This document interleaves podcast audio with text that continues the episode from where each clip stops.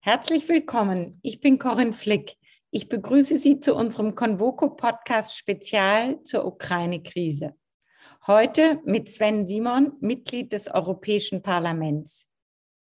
Hallo Sven, herzlichen Dank für deine Zeit. Ich beginne gleich mit der ersten Frage. Der ukrainische Präsident Zelensky hat einen Eilantrag auf EU-Beitrag gestellt. Hat dieser Antrag Aussicht auf Erfolg? Die Ukraine ist ein europäisches Land, kämpft dafür, Teil der Europäischen Union werden zu dürfen. Deshalb hat sich das Europäische Parlament auch mit sehr überwältigender Mehrheit dafür ausgesprochen, das Land zum Beitrittskandidaten zu erheben. Mittelfristig, denke ich, ist damit klar, die Ukraine gehört zur Europäischen Union. Wir wollen sie unterstützen. Aber wir müssen auch ganz klar Erwartungen abstecken, denn die Europäische Union ist, das ist oft gar nicht so bekannt, ähnlich wie die NATO, auch ein Verteidigungsbündnis. Wir kennen das bei der NATO mit dem Artikel 5 NATO-Vertrag und hier ist es der Artikel 42 des EU-Vertrages, nachdem die Mitgliedstaaten einem Angriff auf das Gebiet eines anderen Mitgliedstaates zum Beistand verpflichtet sind. Und deshalb scheint für mich klar zu sein, vor einem Friedensschluss in der Ukraine kann die Ukraine auch kein EU-Mitgliedstaat werden. Denn ansonsten würde Europa und damit die NATO in eine aktive militärische Konfrontation mit Russland geraten und daran hat keiner ein Interesse. Wurde das bereits so klar an die Ukraine kommuniziert oder schüren wir hier nicht Hoffnungen und Erwartungen, die dann möglicherweise bitter enttäuscht werden müssen?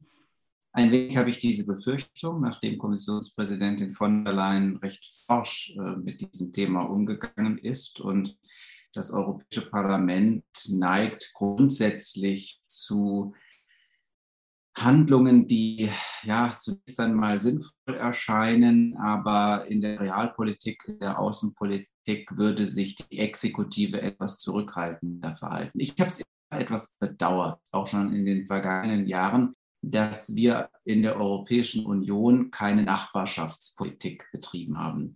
Denn es muss doch zwischen dem Status der Vollmitgliedschaft und der gar nicht äh, beteiligt ist, dem gar nicht beteiligt sein, noch eine weitere Integrationsstufe geben. Das betrifft ja übrigens auch die anderen Staaten, die jetzt einen Beitrittsantrag äh, gestellt haben, Georgien und Moldawien. Wir haben Territorialkonflikte mit Transnistrien, Südossetien, Abkhazien. Also die können sicherlich nicht relativ bald Mitglied, Vollmitglied äh, der Europäischen Union werden. Aber zum Beispiel mit der Zollunion, vielleicht auch mit dem gemeinsamen Markt, da ist es schon eher realistisch. Also in der Tat fürchte ich, dass jetzt da Aussagen getroffen worden sind, die sich zumindest so schnell nicht realisieren lassen. Meine nächste Frage wäre gewesen, wie schnell ein Beitritt der Ukraine möglich wäre. Aber jetzt hast du es ja bereits beantwortet, dass erst einmal Frieden herrschen muss. Andererseits, wenn dieser da wäre, wie schnell ist überhaupt grundsätzlich ein Beitritt eines Landes möglich? Üblicherweise dauern diese Beitrittsprozesse mehrere Jahre.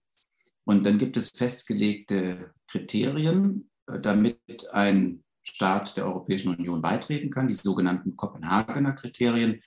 Dazu muss der gesamte Rechts- und Verfassungsrahmen eines Beitrittskandidaten angepasst werden.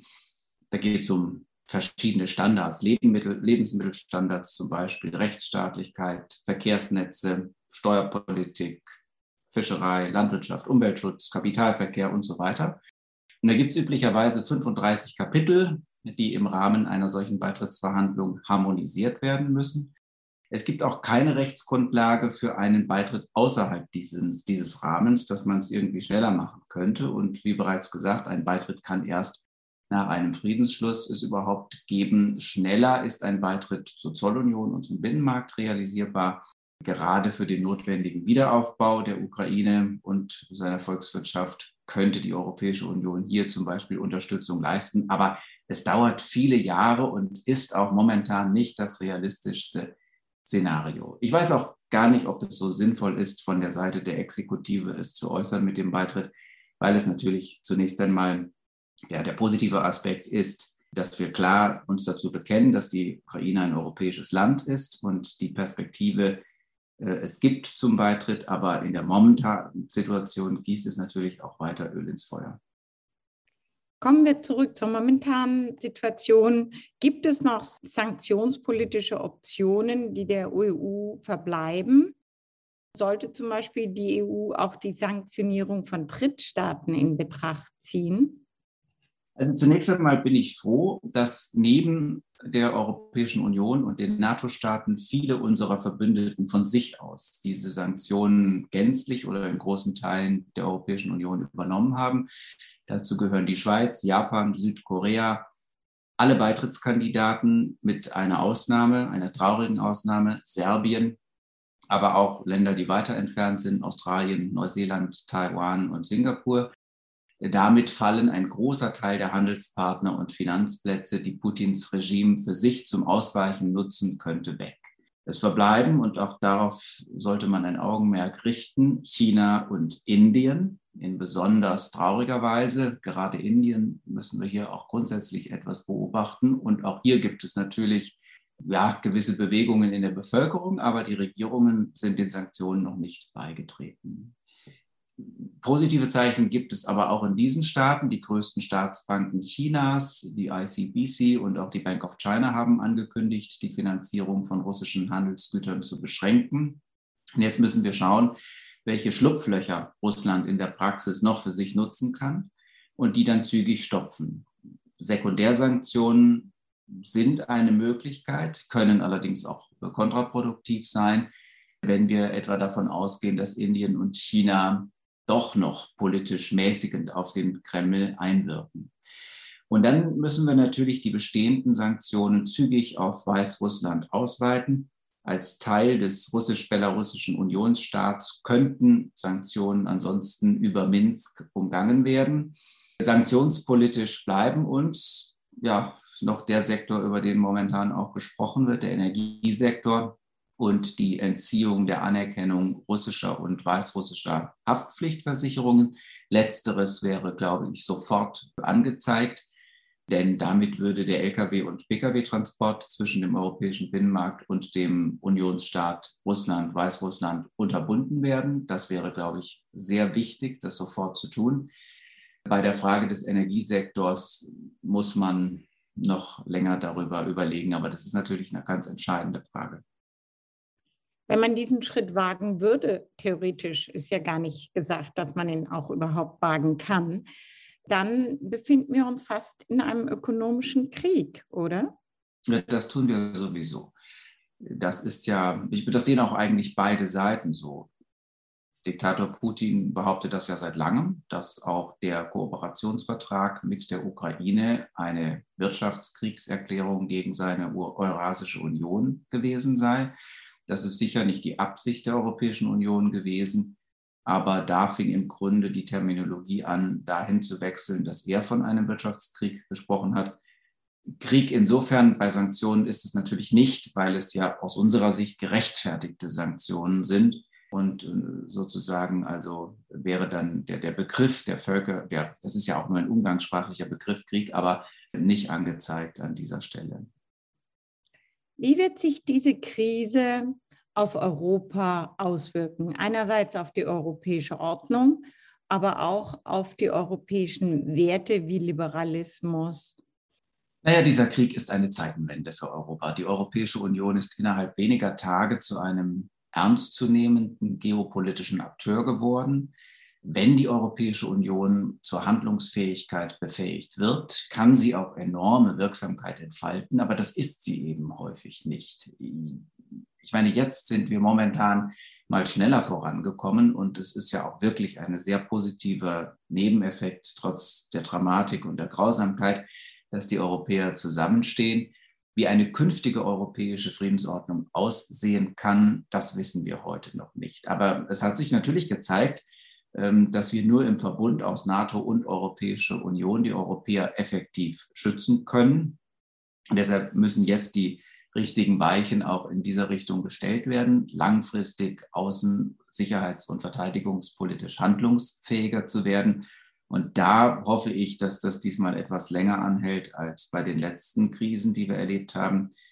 Bin aber auch ganz zuversichtlich, denn das ist schon eine, ja, ich sage es nochmal, Zeitenwende für Europa und es ist eine Bedrohung, von der ich und ich glaube viele andere auch überhaupt nicht es für möglich gehalten äh, hätten vor wenigen Monaten noch, dass es in dieser krassen Form nochmal einen Angriffskrieg auf europäischem Boden gibt, der ja nicht nur gegen irgendeine Völkerrechtsnorm, das Gewaltverbot verstößt, sondern die zentrale Völkerrechtsnorm der Nachkriegsordnung und darüber hinaus sogar auch gegen das sogenannte humanitäre Völkerrecht verstößt, also Verbrechen gegen die Zivilbevölkerung. Das haben wir uns eigentlich alle nicht mehr vorstellen können, dass das auf absehbare Zeit in Europa so nochmal passiert.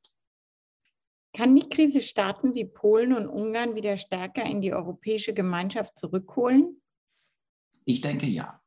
In den letzten Jahren haben die Regierungen in Warschau und Budapest immer wieder ein Zerrbild gezeichnet. Die Europäische Union sei eine Bedrohung für die nationale Souveränität, für die polnische und ungarische Kultur. Und in diesen Tagen zeigt sich dann ja doch sehr deutlich das Gegenteil die Europäische Union, die vereinte Stimme der Europäer, schützt die Souveränität eines jeden seiner Mitgliedstaaten. Und deshalb hoffe ich sehr, dass wir angesichts dieser ernsten Bedrohung für unsere Sicherheit und Freiheit ein neues Miteinander innerhalb der Europäischen Union entwickeln können. Und es gibt ja schon auch noch einen Aspekt, über den ich bei aller Dramatik und Grausamkeit dann doch irgendwie mich ein Stück weit freue. Das ist der Umgang mit den Flüchtlingen, wo alle Mitgliedstaaten gesagt haben und vor allen Dingen auch Polen und Ungarn momentan ja sogar die größte Last tragen. Das wird sich natürlich in den nächsten Tagen noch verändern. Aber alle Mitgliedstaaten gesagt haben, dass sie uneingeschränkt die Menschen aus der Ukraine aufnehmen und es gibt auch keine Verteilschlüssel oder so etwas. Jeder, der aus der Ukraine vor dem Krieg flieht, kann in das europäische Land Flucht äh, suchen, wo er oder sie hin möchte. Und das ist doch ein positiver Aspekt bei aller Grausamkeit und Dramatik der Situation. Wie wird sich die Sicherheitsstruktur Europas verändern? Das ist heute für mich jedenfalls noch nicht absehbar. Klar ist aber, seit dem 24. Februar wird nichts mehr sein, wie es einmal war. Die Vorstellung vom dauerhaften, andauernden Frieden auf dem europäischen Kontinent, von der Unantastbarkeit bestehender Grenzen, vom Gewaltverbot, alles das ist von Putin zerstört worden. Die Antwort der Europäer muss deshalb sein, Frieden durch Stärke.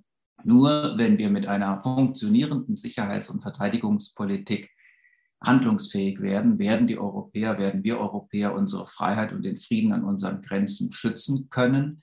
Und insofern verändert sich die Sicherheitsstruktur Europas ganz dramatisch. Dafür müssen wir handlungsfähiger werden. In einem ersten Schritt bedeutet das für mich konkret, das Einstimmigkeitsprinzip in der Sicherheitspolitik fallen zu lassen. Es kann nicht richtig sein, dass wir immer auf die langsamsten warten müssen. Zum Beispiel auch bei diesen Sanktionen. Diesmal ging es jetzt recht schnell, aber in der Vergangenheit sind wir häufig von einem einzigen Mitgliedstaat blockiert worden und perspektivisch ist das eine Herausforderung, die an vielen Stellen auch die Grundsätze der Europäischen Union neu festschreiben oder die neu festgeschrieben werden müssen. Und das bedeutet für die Sicherheitsarchitektur und Sicherheitsstruktur, dass die Europäische Union innerhalb der NATO eine ganz andere Rolle einnehmen muss, eine viel größere Bedeutung erhalten muss. Es ist übrigens ganz interessant, dass die Kommissionspräsidentin eine Pressekonferenz im Hauptquartier der NATO gegeben hat, ganz am Anfang des Konflikts das hat es so auch noch nie gegeben. Kommen nicht auch europäische Werte unter Druck? Du bist jetzt sehr positiv, weil wir natürlich als Europa vereint gehandelt haben oder sogar der Westen hat vereint gehandelt.